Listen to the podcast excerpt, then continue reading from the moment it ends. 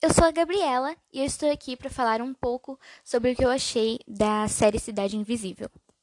A série conta um pouco sobre um detetive que se chama Eric, que acaba perdendo a esposa dele, Gabriela, depois de uma queima na floresta. Essa série retrata muito sobre o folclore e as lendas de uma forma mais adulta e feita dentro do cotidiano. Eu acho que eles realmente souberam explorar sobre as lendas e o folclore dentro de uma série. Trouxeram uma trama bem interessante em cima das lendas. Então eu, eu acho que isso realmente foi crucial para poder dar um desenvolvimento dentro da série. Um elenco realmente incrível nessa série. Teve uma trama lógica muito boa, com efeitos visuais muito bem trabalhados, fotografias uma direção de arte bem completa. O Eric ele é o filho do Boto e pai da Luna. Ele é policial do departamento ambiental e acaba perdendo a esposa dele na série, como já foi dito. E as representações que eles fazem das lendas, é, junto com os artistas, né, atriz e os atores, é, realmente combinaram muito, cada um com seu papel. Inclusive, meu favorito foi a Cuca, né? A, ela fez um papel incrível, a atriz dela, e, e sobre mostrar bastante entrar dentro do papel como personagem. Ela sempre foi muito representada como um jacaré, só que na série ela foi mostrada como uma borboleta. Então ela tinha controle sobre as borboletas e, e também uma habilidade nova que ela aderiu dentro da série foi entrar na mente das pessoas ela se mostra com um espírito de liderança sobre as outras lendas. Então foi outra coisa que deixou o personagem dela ainda mais interessante. Eles iam causando dúvidas sobre quem era quem, se tal pessoa era lenda ou não. Na real, o termo lenda não era mais usado, é, era usado na série entidade. Então, aos poucos iam revelando quem era a entidade, quais eram as entidades.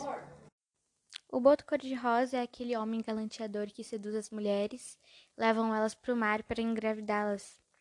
E na série ele, ele não tem um papel tão extenso.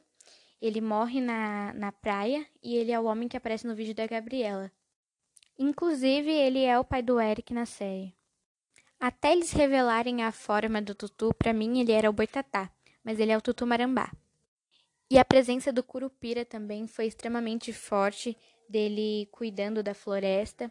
A Yara também foi genial, a parte que ela canta é, com uma vestimenta que imita as escamas e ela vai hipnotizando o Eric é genial.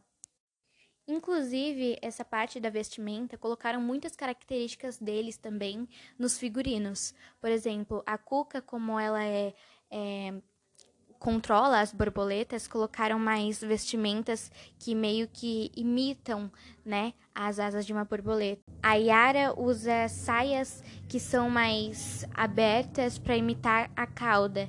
Então, realmente, é, dão características para o personagem, se conectam com o papel e acaba representando, né, uma sereia, uma borboleta de uma forma mais realística, mais é, voltada para o mundo atual como naquela parte que eu disse que o folclore entra no cotidiano.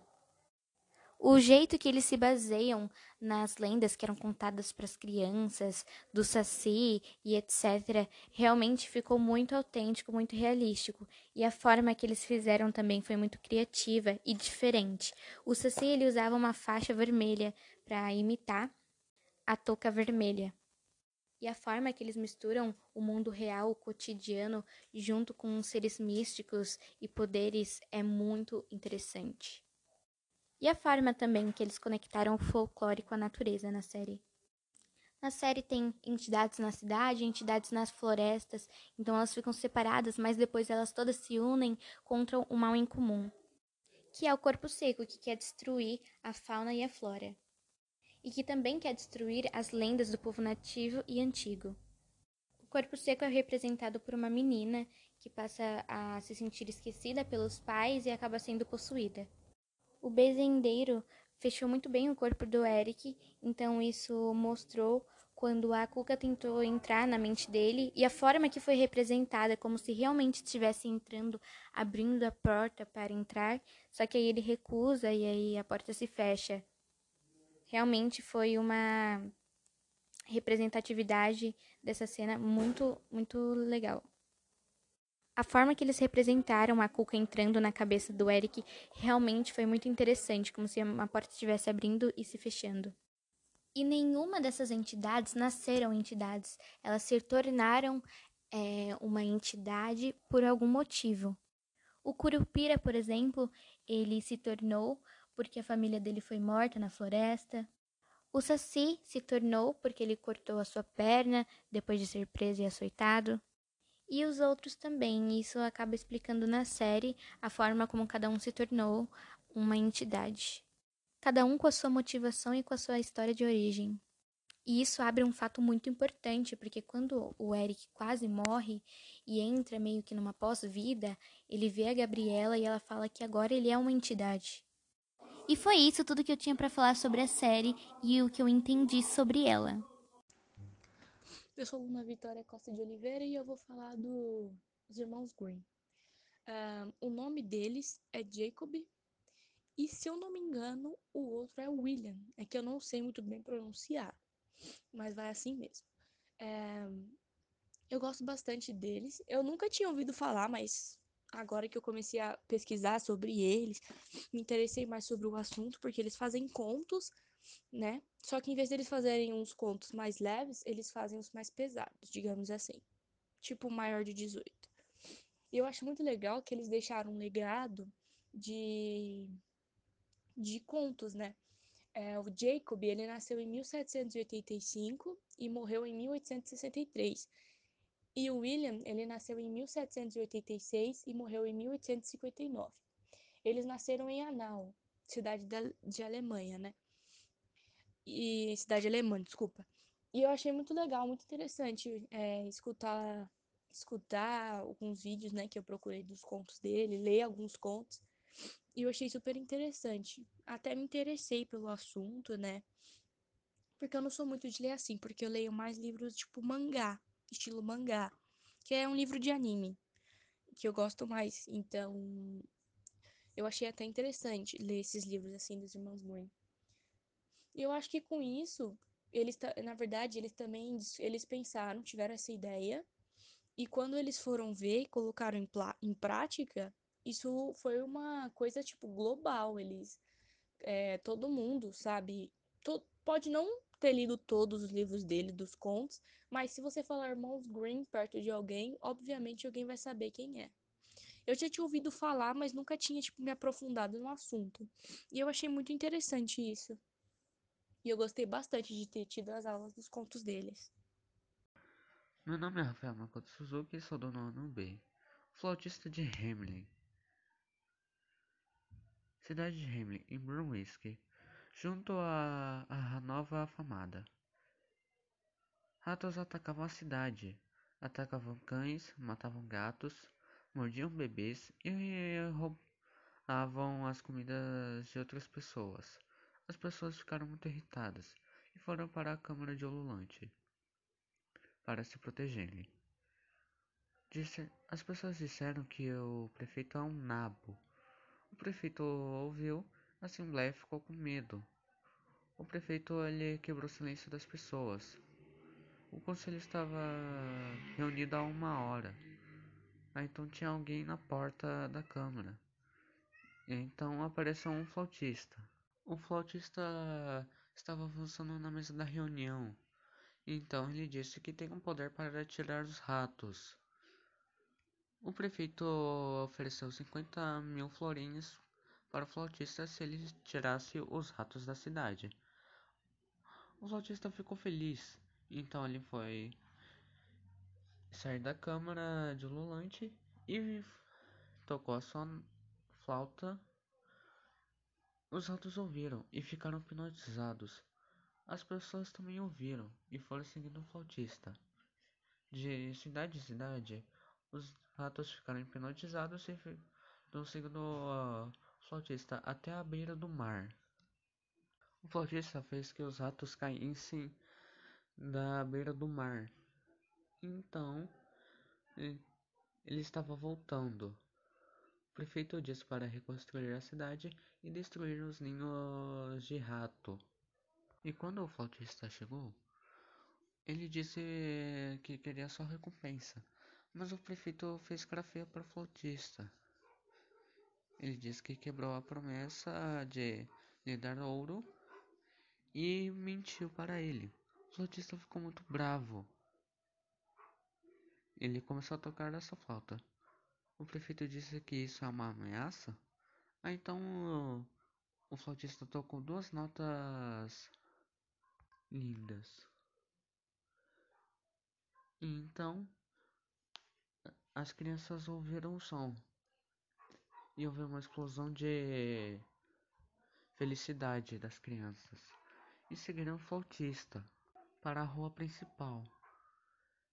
Eles foram uh, atravessar o rio, mas o flautista parou de tocar e não tinha como atravessar. Então o flautista tocou de novo e disse para o oeste. Então havia uma um portão e era um portão de uma caverna. O flautista abriu o portão, então que havia uma floresta linda e que havia anões lá. As crianças ficaram felizes e dançavam em círculos. E ninguém da cidade de Hamlin ouviu as notícias da, das crianças desaparecidas.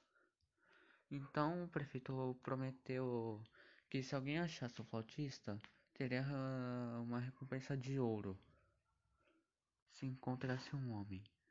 Moral da história: sempre cumpra suas promessas com o flautista para que ele possa tirar atos de sua cidade e sempre cumprir os seus acordos com outras pessoas. Minha opinião sobre o conto do flautista de Hamlin. Eu achei interessante e o conto é muito bom porque ele fala sobre um flautista que tem um poder de tocar essa flauta para atrair qualquer animal ou outras pessoas. E ele sempre cumpre a sua promessa para algo em troca. E se você não cumprir a sua promessa, você terá consequências. E o conto é muito bom e eu gostei muito. Boa tarde, professor. Novamente eu aqui para mais um podcast. Então, ele será sobre os quadrinhos da Margaret.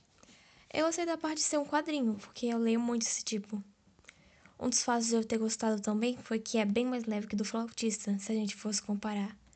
E tem até um pouco de humor, quando ela, por exemplo, quando ela está embriagada e começa a falar sozinha. E eu também acho que a onomatopeia ajuda bastante a dar mais destaque à situação dela. Os barulhos também que são apresentados, tipo o esfim, esfim da faca cortando, é um desses exemplos. Mas resumindo tudo, a Margaret eu acho que deu uma de manipuladora, porque ela poderia muito bem ter contado e se desculpado né, com o patrão dela. Mas não, ela resolveu inventar uma história muito boba, e o pior de tudo foi que os dois caíram. E no final, a Margaret conseguiu se sair bem da situação, né? Ela saiu como, tipo, a boazinha, né, da história. E foi isso a minha opinião sobre esse quadrinho. Então, espero que tenha gostado e até a próxima.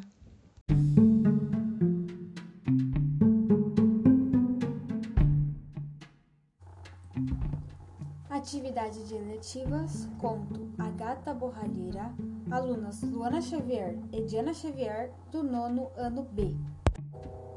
A Gata Borralheira conta a história de uma menina que perdeu sua mãe muito nova e logo após isso, o seu pai se casou com outra mulher. Mas tinha um porém. Essa nova mãe, entre aspas, já tinha duas filhas de um outro casamento. Essa família, com o decorrer do tempo, era muito desestruturada, pois as filhas da nova mãe da gata borralheira a humilhavam e a faziam ela como empregada.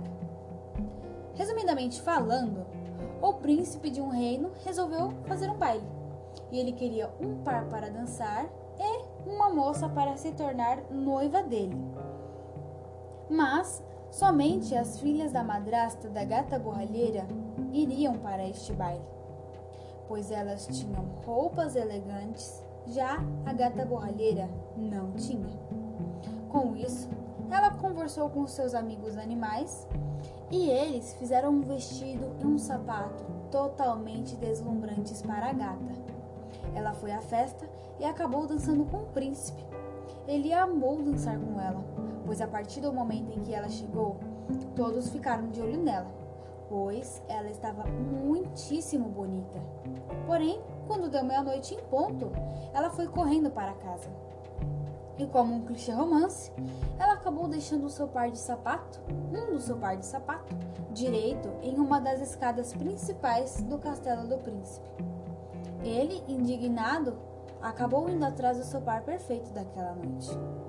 Ele foi até a casa da gata, mas primeiro as irmãs queriam experimentar o par para ver se poderia se casar com o príncipe propositalmente. Então, o par não serviu em nenhum par em um dos pés da gata, ele reparou e percebeu que ela era quem seria sua noiva. Então, no dia do casamento da gata e do príncipe, dois pombos furaram os olhos das duas irmãs, não de sangue. Assim, elas foram amaldiçoadas com a cegueira, pois elas foram muito maldosas e falsas com a gata. E isso foi o resultado da falsidade neste conto.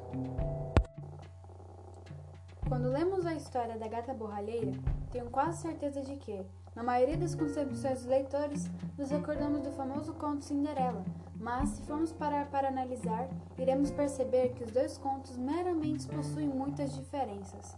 Acredito que vários leitores assemelham muitos esses dois contos um tanto quanto parecidos. Analisar bem cada um, ver cada semelhança que um tem com o outro, como por exemplo, o fato da gata borralheira e a Cinderela possuírem o mesmo começo parecido em que as suas duas irmãs, por parte de madrasta, a maltratam. Também pelo fato de ter uma festa no reino e o príncipe deseja se casar com uma das moças que irem ao baile. E como previsto, as duas protagonistas da história deixam o sapatinho para trás, sendo assim no final o príncipe ir atrás dela. E as filhas da madrasta irão tentar dizer que foram elas que deixaram e tudo mais. São bem parecidas ambas as histórias. Gostei demais da moral dela, e sim, no final, a maldade e a falsidade delas foram punidas para o resto da vida, tanto com a cegueira das irmãs da gata borralheira, quanto como o final de Cinderela que todos nós conhecemos.